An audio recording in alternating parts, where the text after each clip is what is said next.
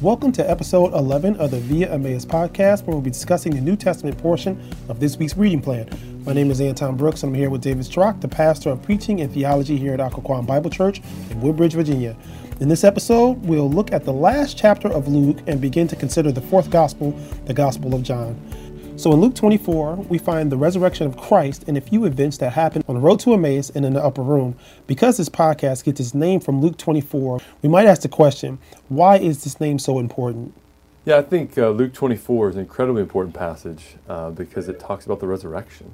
Mm. Right? I mean, what is more important in the Gospels than the reality that when Christ died, he rose three days from the grave, uh, right. rose three days later, right? And so we see that laid out in Luke 24, and then I just think the the, the heart of God is just displayed in Luke 24.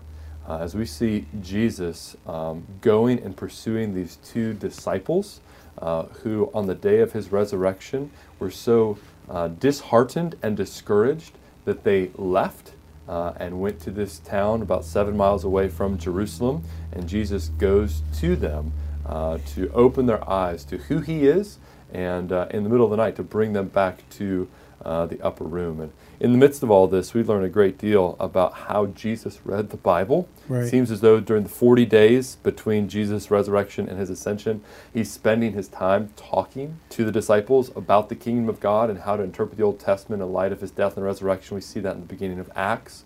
Uh, and so here in verse 27, when it says that he interpreted to them all the things from the law and the prophets, right. we begin to understand how Jesus is reading the Old Testament and giving us a model through the apostles in particular uh, for us to read it as well. So I think those are some of the reasons why this passage is so important uh, and why this podcast takes its name from Luke 24. Along the road to Emmaus, we also find the following scripture Luke 24, verses 13 through 16. That very day, two of them were going to a village named Emmaus, about seven miles from Jerusalem, and they were talking with each other about all the things that had happened. While they were talking and discussing together, Jesus himself drew near and went with them, but their eyes were kept from recognizing him. Why is it that at this time the disciples or the two men were not able to recognize that they were walking with Christ? Yeah, so just to again read the whole chapter helps us to see what's going on here. There's going to be a lot of openings that take place here the opening of the eyes, the opening of the scriptures, the opening of the hearts. Uh, verse 16 certainly talks about that their eyes were kept from seeing Jesus. Right. Uh, and then in verses 18 uh, through 24, uh, it continues and says, Then one of them, named Cleopas, uh, answered him, Are you the only visitor to Jerusalem who does not know these things that have happened uh, in these days? And uh, he said to him, Jesus said to him, What things? He's playing coy here, just right, yeah. kind of find out what's going on. Uh, and they said concerning Jesus of Nazareth, a man who was a prophet, mighty in deed and word before God and all the people, and how our chief priests and rulers delivered him up to be condemned to death and crucified him. It really seems as though they're kind of unpacking their own understanding of who Jesus was. Uh, that he's a prophet still to them. And he talks about our chief priests at this right, time. Yeah. And, and what Jesus has come to do is to completely flip that around. He's not just a prophet, he's also the priest, he's also a king. He's the Messiah who's going to bring about a kingdom, not through just a powerful overthrow, but through his death and resurrection. Um, and so uh, it seems as though their eyes, these disciples' eyes, are still closed to that. Uh, but Jesus is about ready to rebuke them uh, verse 25 to 27 and to begin to unpack the scriptures for them as they walk this road from Jerusalem uh, to Emmaus. When they get there, they sit down to eat a meal. And this is what's really amazing uh, is that in verse 30, it says, When he was at table with them, he took the bread and blessed and broke it and gave it to them. And Luke 22, verse 19, it's almost the exact same four verbs that he's using, where he took the bread, he gave thanks for it. Here's he blessed it, then he broke it, and he gave it to them. Right. It seems as though that Luke is intentionally picking this up and reminding the readers just a couple chapters earlier of that communion meal, that Last Supper. Right. And now, when he breaks the bread, which he said earlier, Luke 22, represented his body, it's at that moment that their eyes are opened. Wow. Right? And so it seems as though what Jesus is doing here, what Luke is doing, recording this event with Jesus, is to show that as he taught from the law of the prophets, Jesus comes and fulfills it. And the only way to understand the law and the prophets now is through the finished work of Christ represented by the death and resurrection in the broken bread. But of course, he actually did die and rose again, and he's explaining that to them, and their eyes are opened uh, in this moment. And so it explains a couple things to us. In fact, the verses 32 through 35 unpack this a little bit further. One, that Jesus had opened the scriptures to them when they were on the road. Right. And two, when that happened, their hearts were burning. Uh, it seems as though God was working just in their hearts to hear these things. But now their eyes are open to see who Jesus is. And even though they told Jesus to stay with them and to rest a while because it was late, they get up at that very moment and go back to the upper room. They return to where God's people are right. so that Jesus can come into that room and be with them at that point. So, is there any takeaways that we can um, glean from all this? Yeah, I think so. I think one is that we can't see Jesus until God opens our eyes. Right. Right? The eyes of faith are something that is not natural to man because of our sinful condition, but something that God must give to us. Luke 24 helps us to see that. Mm-hmm. Right? The eyes of the heart are opened by the scriptures Right? So it's not as though that Jesus comes and tells them who he is apart from the scriptures, right. but amazingly he opens the scriptures and shows how he fulfills these things. So the way that we know that Jesus is the Christ is according to the life, death, and resurrection of Jesus in light of the Old Testament. And then the breaking of the bread, again, is reflective of the cross of Christ, where we see Christ most clearly. That the only way that we can understand how the law and the prophets are fulfilled is by going to the cross, going to the resurrection, and in those moments we begin to see all that was promised in the Old Testament. Right. And this helps us to understand the rest of Luke uh, 24 also. Let's take a look at John's gospel. What are some things that we should look for or expect in the book of John that are different from the books of Matthew, Mark, and Luke? Yes, if you remember, Matthew, Mark, and Luke uh, were the synoptic gospels, Correct, right? They kind yeah. of the same vision that was being presented there. John, in contrast, is written a little bit later, presents Jesus in a distinctively different way. Um, doesn't attempt to repeat the work of the other Gospels, uh, but to give a more theological vision. What I mean by that is that instead of beginning with Jesus' birth, the way that Matthew and Luke do, uh, he begins right there in the beginning by going back to creation. That's right, yeah. Right? So, John 1, he says, In the beginning was the Word, and the Word was with God, and the Word was God. So this name Word or this Logos is the Son, right? We right. know that because in chapter 1, verse 14 says, The Word became flesh and dwelt among us, right? So he's making a reality here to say that this Word is God, but yet this Word is distinct from God, where the whole book of John is going to be getting into the relationship between the Father and the Son. Right. Right? And this is going to be perhaps most helpful to understand okay, who is the triune God? Uh, more than any other book in the New Testament, John's Gospel helps us to see that God is one. Jesus will say that in John 10, verse 30, the Father and Son are one, and yet the Father is the one who sends the Son. Mm-hmm. The Son obeys the Father in going. When the Son completes his work, he returns to the Father, and the Father and the Son send the Spirit. Right? And it's in those different uh, processions that we begin to understand that there is one God in three persons right. Father, Son, and Holy Spirit. So that comes out in John's Gospel. That's something unique and something we should be looking for as well. Uh, John's Gospel also takes its cues from the temple and the sacrificial system in Israel. So this way, John's Gospel begins with Jesus cleansing the temple in John 2. Even before that, in John 1, verse 14 again, it speaks of uh, the word dwelling, uh, tabernacling uh, with man. So that's temple uh, imagery. Uh, throughout John's Gospel, Jesus will be described in terms familiar to Israel. So he's the bread of life who is greater than the manna that was given in uh, the wilderness. Uh, he is the light of the world, uh, just as that he is a greater light than what was even found in the temple or shining out from the temple. Right. Um, and he's a true vine who will bear fruit. Where Israel failed to bear fruit over time, Jesus is going to bear fruit, especially the branches that abide in him. So just those who are reading John's Gospel, kind of big picture, uh, it begins with a very theologically minded prologue, verses 1 through 18 in chapter 1. Then chapters 1 through 12 are the book of signs, where we see everything from the miracle that takes place at the wedding in Cana, all the way to the resurrection of Lazarus, and all these different signs are pointing to the power of God in Jesus' life. And then we come to the book of glory, uh, which is seen in chapters 13 through 20, but the way that glory is defined in John's gospel uh, is not exaltation so much as it is um, exaltation through suffering. Right? When Jesus is lifted up, that's exaltation language, but he's lifted up on what? On, on the cross. right? And so we see that his glory comes through his obedience to the Father, and by doing that, by going to the cross, dying, and rising again, his glory is seen. And then the end of the book, again, comes to the resurrection and what Jesus does after he's raised from the dead, and that's seen in John 21.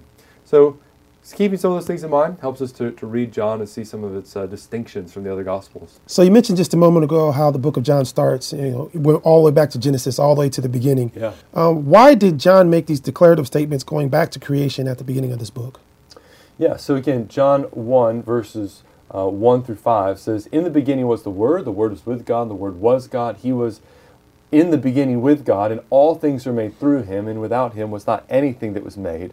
In him was life, and the life was the light of men. And the light shines in the darkness, and the darkness has not overcome it. So you can see how John mm-hmm. is building his first few sentences there from the scriptures found in Genesis 1 1 through 3. Right, yeah. Right, where God has created the world, the Spirit is hovering over the waters, bringing into form the things that are formless and void at that time.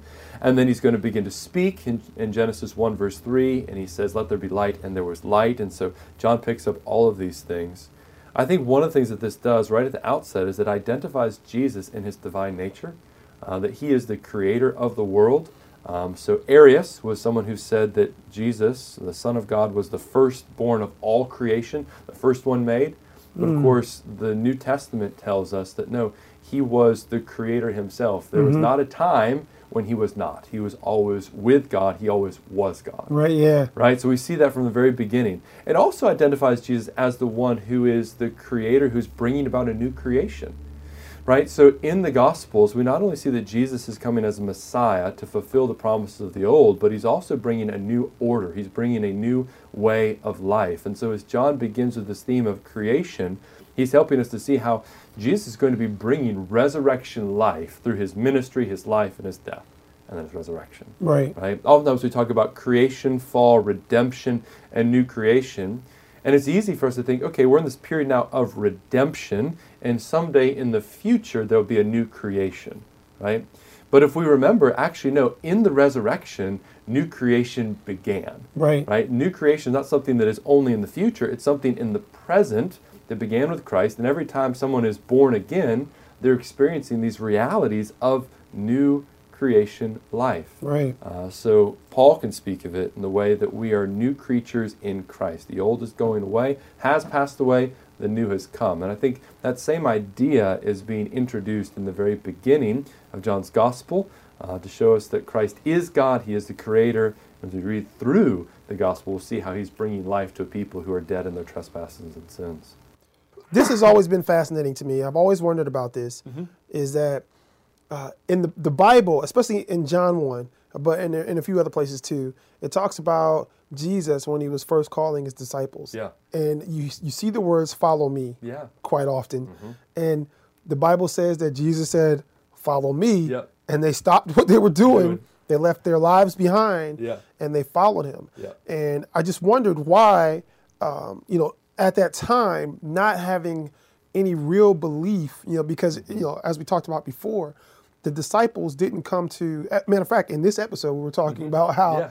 they didn't really come to um, a true understanding yeah. until after the death, burial, resurrection, and uh, when they recognized that that he was alive. Sure. So I wondered why, at this point, they so easily gave up everything and followed him. Was it just an anticipation of who he might be, or? Yeah, that's a great question because it really applies to our own lives, right? Right. Yeah. Do when we hear that call to follow me, do we leave everything behind as well and mm. do that, right? That's a good point. So you know, how does this apply to us? But to understand how it applies to us, we need to see how it applies to them. Right, yeah. And I think John 1's really helpful in this because we don't see in John 1 quite as stark a contrast as we do in like Matthew right? Where Jesus comes to the fishermen on the seashore. Yeah, yeah. He says, Follow me. They leave their father, they leave their business, they leave their nets, they leave everything behind. Say, Whoa, what, yeah. what has happened here? Yeah, right? Right? And I think John 1 actually helps explain part of that. Because mm-hmm. I think John 1 is actually the backstory to Matthew's gospel.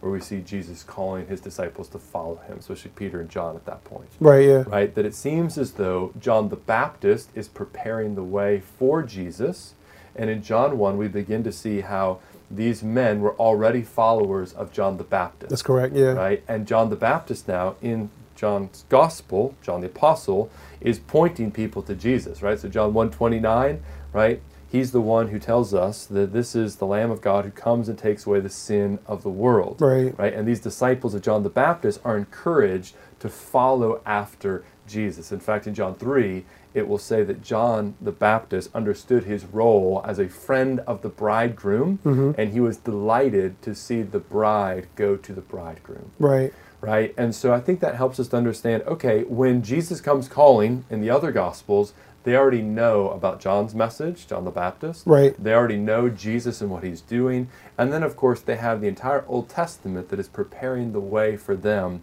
to be looking for the Messiah. Right. Right? And so when this Messiah comes, uh, they're going to want to be a part of the Messiah's kingdom. And uh, obviously, that's going to look different to them than what they're anticipating. Right. And that's part of that learning process for them. Oh, the Messiah is coming not to receive his kingdom and glory, but to actually go to the cross and die. And this is another reason why in John's gospel we see many who receive the name disciple actually go away. Right? John 6 in particular, he has these hard sayings, and people are going away from him Yeah. because uh, he says, you, To follow me, you must eat my flesh and drink my blood. You must be willing to die with me to find life in me Right. Yeah. right? And so I think what we see is that there, all of those who have the name disciple in the days of Jesus may not actually go the distance because uh, it's not that they had salvation and lost it, but because some of those followers weren't born again, right? And that's why that John 3 passage and understanding how new life, new creation life is given by the Spirit, it's going to be revealed as those who not only follow Jesus, but who continue to follow Jesus. So does that? So when I hear that, it makes me think of. Um, I need your help here. Yeah. But the scripture where um, the guy is saying, "But we cast out demons in your name, and we did prophecies," and Jesus said, um, "I never knew you." Yeah. I, I wonder if that somehow relates to that. Well, people were following after him, but not necessarily born again. Absolutely. Yeah. So Matthew 7 is where it speaks of the fact that, you know, depart from me, for I never knew you. Right. Yeah. Right. And this is where I think it's helpful to see that when we come into the Gospels, we haven't fully come into the New Covenant era yet. Mm-hmm. Even in the book of Acts, the transition period, right? Where they were worshiping in the temple, Mm-hmm. but it wouldn't be long before that temple was being torn down. And Jesus, as the cornerstone of a new temple, is being built up, Mm-hmm. right? So then in Ephesians and Colossians, it can describe how this temple, the flesh and blood who've trusted in Christ, this temple's being building and growing throughout all of the earth. Right. Yeah. Right?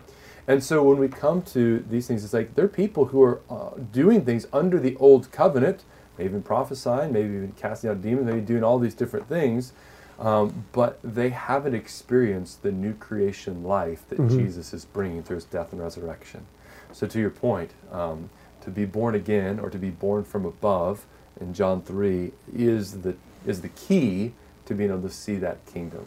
Uh, it's not the works that we do, but rather it is the faith that we have in Christ. And as we read through John's Gospel, see that faith is not just something we produce in ourselves, it's the gift of the Spirit that comes through that new birth. Seemingly, as in Jesus' time here on earth, Mm-hmm.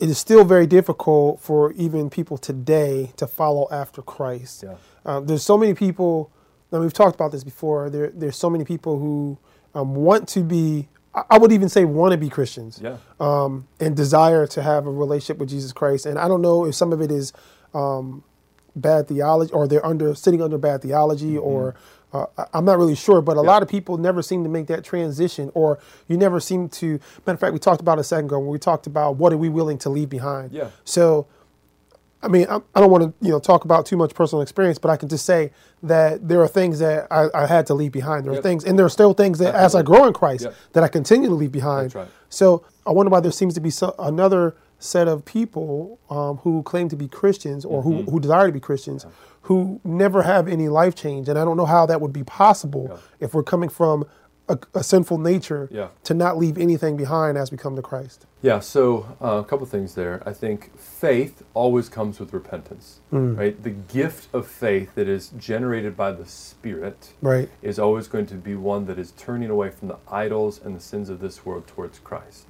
right? And again, we talked about this on Tuesday with just uh, in our study in Hebrews, where the Father it disciplines His children. Right? The Son intercedes for his for his people, and the Spirit yearns jealously within, right? Which just reminds us that okay, when God saves a person, uh, like the whole package is taking place, right? Right, yeah. It's not as though he's going to begin a good work and somewhere along the way he's going to lose one. Right, yeah. Right? John 10 even uses the language and the imagery of both the Father's hand and the Son's hand are holding fast to these sheep that the Father has given to the Son. Mm-hmm. And John 10 26 amazingly says that to Pharisees, um, you do not believe because you are not my sheep. Mm. Right? But all those who are the sheep, all those who've been given from the Father to the Son, they will believe and they will believe uh, enduringly, which includes repentance. Right, yeah. But of course, we look at the world and say, man, I've seen some people who sort of seem like they believe for a time and they've fallen away and they've denied the faith and everything else. So, one thing, or maybe two things we can say is one, I think there's a way that many people in the world today follow Jesus to get something else, Mm. right? Like, he is not their main goal and desire, Right. but rather they've seen that, oh man, I've got friends, I've got family who follow Jesus and they get, you know, the, the nice cars, the nice house, the nice life, the nice job, the nice wife, and whatever it is. Mhm. So Jesus becomes a means to an end. Right, yeah. And there's probably something that every follower of Jesus has something like that in the beginning. hmm But one of the ways that a true follower, someone who's been born again, proves the fact that they are a child of God is that when they don't get those things, Mm. they don't abandon God, they don't begrudge God. They say, I've got Christ, and that's enough. Mm. Right? And that purifying process works out to say, okay, I can lose everything, everything can come against me, but I've got Jesus, and that's what I want. Right. I just had a discussion last night when I was explaining the difference between joy and happiness to my daughter yeah. and telling her how happiness is based on our emotions and what's Yep. going on. Like if somebody brings me a, pa- a plate of pancakes, I'll be happy. that's right. That's right. but joy is is even when it's difficult and it's hard the understanding that christ died for me and that my eternity rests in him that even in the in the hard times as paul said um, illustrated very very uh, very often that you know we still find joy um, in serving christ. And i think that what you were saying kind of kind of lends to that where the people who endure to the end hmm they have the joy um, where other people may be looking for ha- happiness, where they're, like you said, they may be using Jesus to, uh, or Christianity to, as, as a means to an end outside of a relationship with Christ. Now get this. So John 15, 11 says, These things I've spoken to you, that my joy, so it's Jesus speaking, that my joy may be in you, and that your joy may be full. Mm, right, Like, This is an amazing reality. That the joy that the Christian has is not just, well, we have a better perspective on life. Maybe that's true. Maybe we should have a better perspective on life. But ultimately, the joy that a Christian has is actually something of the joy of the triune God that is given to us by the Holy Spirit. Right, Right? So it's His joy that dwells and abides within us. And if it's His joy, it can't be crushed, it can't be stolen, it can't be taken away because it comes with the very power and life of God Mm. in it. right, yeah. Right? And so, you know, this is where in another um, passage in Romans 8, you know, that there is nothing in creation that can separate us from the love of God in Christ. hmm Right? That's the believer's joy. Right? It may be tempered by all kinds of suffering, all Mhm. kinds of trials, all kinds of, but ultimately it will abide. Right, Right? yeah. It's kind of like in a movie, right, where all these guns are being just going off on this thing, and then out of the ash heap, you know, emerges, you know, the guy that's trying to be like, you can't kill that joy. Right, you yeah. can't kill Jesus because he's raised from the dead, Mhm. and those who are in Christ have the same life in him Right. uh, to be able to abide in that. Amen. So I've always wondered about this next bit of scripture. Uh, it's in John 2, verses 1 through 5. So I'm going to go ahead and read that. On the third day, there was a wedding at Cana in Galilee, and the mother of Jesus was there. Jesus also was invited to the wedding with his disciples. When the wine ran out, the mother of Jesus said to him, They have no wine. And Jesus said to her, Woman, what does that have to do with me? My hour has not yet come. His mother said to the servants, Do whatever he tells you. Whereas Jesus' brothers did not yet believe that he was the Christ, his mother clearly believed that Jesus could do something that was not necessarily possible. so, where did she get her faith from? I mean, why did she? I mean, obviously she she was there in the beginning with the whole immaculate conception Yeah, and yeah. all that stuff. So I, I, I would guess that, that that was the first miracle, and I guess that's what held her for those thirty years. yeah, it's a good question, right? We know that Jesus' brothers did not believe in him uh, Right. because of John 7, right? So Right. John 7 kind of even shows them kind of goading Jesus to go uh, to Jerusalem at that time. Uh, they will come to faith later. Uh, Mary has faith, and yet she's also seen in places in the other Gospels where she, with her other sons, right. are coming there asking, okay, Jesus, what are you doing? It seems that what he's doing is crazy. yeah, yeah, So it's really hard to know. I mean, obviously she has great, you know, confidence in her son. By this point, it may be that Jesus is the head of the household, right? Because his father's not on the scene at that point. So it may be, you know, son, you take care of these things. Jesus responds, woman, what does this have to do with me? Could be a rebuke, could be something more gentle than that. Uh, commentators have taken this in a lot of different directions yeah, yeah. right? Um, I think one thing that's helpful for us in all of these different scenes uh, is to see that, okay, this passage is not so much about Mary or anyone else as much about Jesus. So, what does this show us about Jesus? Right? And there are a few clues uh, along the way here. Like, just even beginning in verse 1, um, John includes this reference to the third day. Right? He picks up a theme that goes throughout the Old Mm. Testament right? Uh, one of the members at our church, Bruce Forsey, could you know tell you all kinds of things uh, about this. Uh, he has written a blog for us about the way in which the third day is a turning point in numerous Old Testament passages. Right? It's the day of salvation. It's the day of turning. It's the day um, that God is going to do something new. Uh, and in this case, it seems as though there is something new. Here's the first sign, the first miracle uh, that we see here. And one of the things that we see in this is one, the absence of wine right? The wine has run out. And if we read through John's gospel, we see that nothing is accidental in the things that he is writing. There's more symbolism in John's gospel uh, than perhaps the other gospels. That's another distinction that is made. So when it says that um, Nicodemus came in the night to Jesus in John 3, well, it's to indicate he's in the dark, right? When, um, when Judas goes out from Jesus and it is night, well, again, he also is in the dark. Right, yeah. And so here, when it says the wine has run out, it's an indication of what's going on in Israel. Israel, who is to be a blessed people, to have a bountiful land, now has lost this. There's a promise in the Old Testament in places like Amos 9 that the wine is going to flow from the hills. And now, when the water in these um, stone pots becomes wine, it's as though Amos 9 is on the verge of taking place, right? Mm-hmm. The wine is going to come back. And again, the symbolism of these stone jars is helpful too. They were used for purification, right? And Right. Jesus is taking these purification waters and he's turning them into wine in such a way to say, okay, we're moving from the old covenant to the new. Right? We're moving from the old age to the new age. And when he says that my hour has not come, this is something that's going to repeat uh, throughout John's gospel. shows up again in chapter 7 and chapter 8, and then at the end. Ultimately, his hour is speaking of his cross right? His hour has not yet come. Uh, and yet, as we hold on to that phrase, we're going to see that when his hour does come on the cross, who's there with him? Mary. Right. Mary's there again. And at that moment, he gives Mary, he entrusts Mary over to John, the, the writer of this gospel, to take care of her.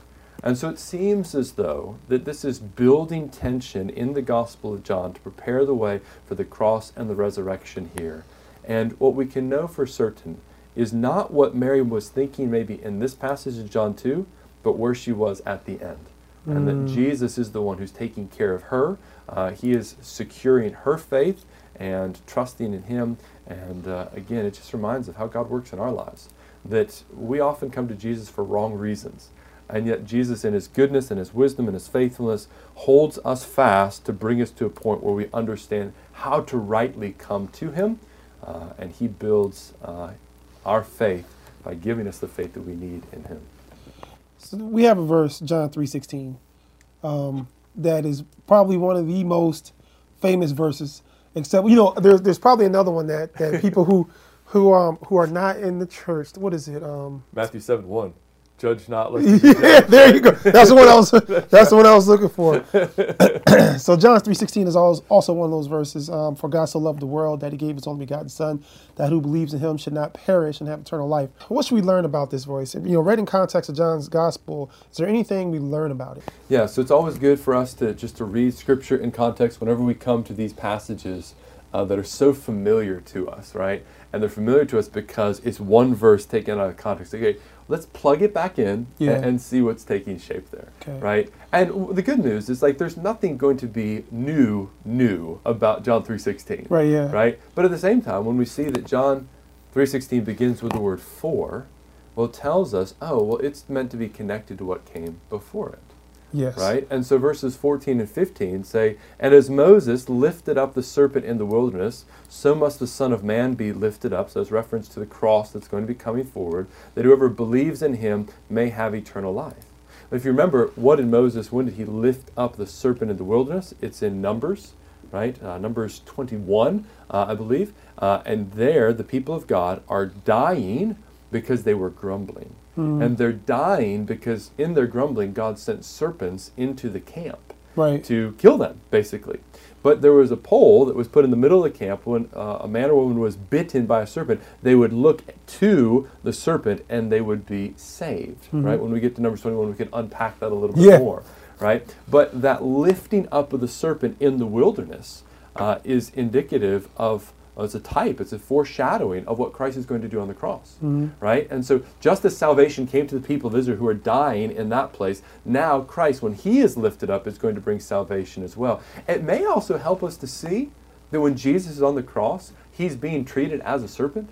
Right, the one who deserves to be crushed Right. is being crushed in the place of others. Right, he's taking on himself what others who are dead because of their sin, um, because of the serpent bite, if you will, are experiencing. Those who look to him will be saved. And so, for God so loved the world, and that so love we can often it's just he loved it so big, so Yeah. much, and yet it's the word that actually means in this way. Right? Hmm. For God in this way loved the world. Well, in what way? Well, he gave his only son Right. right? That whoever believes in him should not perish but have uh, everlasting or eternal life. And it's important to say that he loved the world, right? Not just the people of Israel, right? In uh, Numbers, it was the people of Israel who were saved by the serpent on the pole. Right. But now it's the entire world, all the Jews and the Gentiles, right? So it's more inclusive. So one of the things that you see in John 1 through 4 is that Jesus comes to be the Savior of the world Right. right? And John 3, it is speaking of the world. In fact, in John 4, Jesus will go outside of Israel to Samaria, and there again it will say that he is the Savior of the world. Right. So there's this expansion of salvation that also comes with the new covenant, because the old covenant was for the people of Israel. Now the new covenant is coming, and it'll be for Israel and the nations Right. right? So that can help us to see it as well that it's not just that God's love is so huge that it covers all of the world in an indiscriminate way, but say, no, God in this way loves the wicked world that is there, the Gentiles as well, that He gave His Son to die in their place so that whoever believes on Him will have everlasting life and will not perish the way that they perished because of the curse of God there in the Old Testament. I've seen people use this particular scripture, John three mm-hmm. as a how can I put it? As a, a way to say that, you know, God knows my heart. So I can he loves me the way I am, so I can do, you know, even I can still do whatever I want to do Yeah. and still be in um in the body of Christ. I, and I, I've I've never even even before I was saved, I didn't something didn't seem something didn't seem quite right about that. That's exactly right. Yeah, I mean, context helps us here, right? Yeah. If you just go back a few verses to chapter 2, right? Verse 23 says, Now, when he was in Jerusalem at the Passover feast, many believed in his name when they saw the signs that he was doing. But Jesus, on his part, did not entrust himself to them. The word there behind that word is, is pistis, right? Pisteuo. He did not believe in them Mm, right? And I've heard it said, you know, even when I didn't believe in God, God believed in me. right, yeah. It's just rank heresy, right? I mean, it goes against with it. No, he does not believe in you. Right, Like, yeah. The good news is is that he is making a way of salvation, so those who today don't believe can be uh, can be broken, can be um, can be converted, so their hearts would be changed, so that they would believe. Right. Right. But ultimately, I mean, justification comes through faith in what God has done. And justification comes by the grace of God that gives us the faith to be able to believe right? It's not just this kind of universal good feeling towards all people, no matter what we do, right? Yeah. Right? But rather, if we have been bitten by the serpent, if we are dying, then and we recognize that, and God enables us to see that, then we're going to be turning with all of our energy, all of our might, to believe on the provision that God has made, like that serpent on the pole mm-hmm. and Jesus on the cross. Wow. Last question. In John 4, Jesus encounters the woman at the well and begins a long discussion about worship. For instance, John 4, 19 through 24 reads The woman said to him, Sir, I perceive that you are a prophet. Our fathers worshipped on the mountain, but you say that in Jerusalem is the place where people ought to worship. Jesus said to her, Woman, believe me, the hour is coming when neither on the mountain or on this mountain, nor in Jerusalem will you worship the Father. You worship what you do not know. We worship what we know, for salvation is from the Jews. But the hour is coming and is now here when the true worshippers will worship the Father in spirit and in truth. For the Father is seeking such a people to worship him. God is spirit, and those who worship him must worship in spirit and truth. What does this teach us about worship today? Yes, if we remember again, um, Jesus is there in Samaria. Uh, the mountain, this mountain that's being described there is Mount Gerizim uh, that goes to the place where the Samaritans would have been worshiping God, right? And the people of Israel, the southern tribes, Judah, would have been worshiping there in Jerusalem. So there's a debate about where's the right place to worship. Yeah. And Jesus can say, and it's not about any of those places, right? There's coming a day when you won't worship on this mountain or in Jerusalem, right? Because, again, in the Old Testament, the tabernacle, the temple, had a physical location. Right, yeah. Right? But with the new covenant, there's going to be no physical location if anything, there are going to be thousands, millions yeah, of right, locations, yeah. right? Yeah. Wherever those who are the living stones of God are gathered together in local assemblies, local churches, that is where the Spirit dwells with His people and where they come to worship Him, right? So it's helpful for us to see that we don't need to travel uh, to Israel, we don't need to make a pilgrimage to Jerusalem in order to have an experience with God. Uh, when I went to Israel a number of years ago, this is one of the things that just really stood out to me. Mm-hmm. Like it was amazing to stand on the Mount of Olives, to look down on the Temple Mount, right. to be able to see the places and things. You know, the Garden of Gethsemane is to the right, and the Valley of Hinnom is right in front of us, and all. It's like you get to see the geography uh, that is there in the Bible. Right. But I came back and realized if I never got to see that, the Word of God is sufficient. That's right. right? Yeah. The Scriptures are sufficient for me to be able to know God and to worship Him rightly right? So that's just the difference between the old covenant and the new covenant. The other thing is just the nature of worship itself is not something where sincere people or people with an intense desire to please God come up with their own ways of worship. Right. right? We just finished reading through Exodus 32.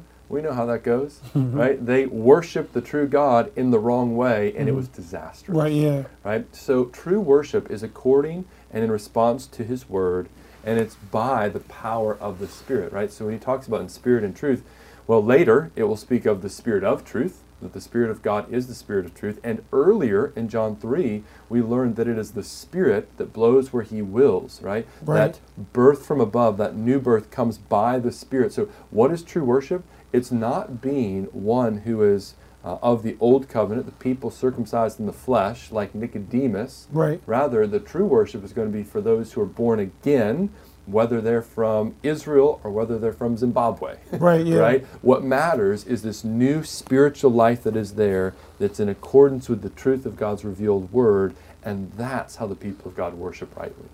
All right, so this concludes our discussion of the New Testament portion of our reading plan. As you follow along with your reading plan, if you have any questions or comments that you would like us to discuss, please send them to via Emmaus at obc.org. You may hear a response in our upcoming episodes. Via Emmaus is a podcast of Occoquan Bible Church in Woodbridge, Virginia. Our prayer is that you would read the Bible and read the Bible better. For more resources related to this episode and the gospel centered ministry of God's Word, visit obc.org.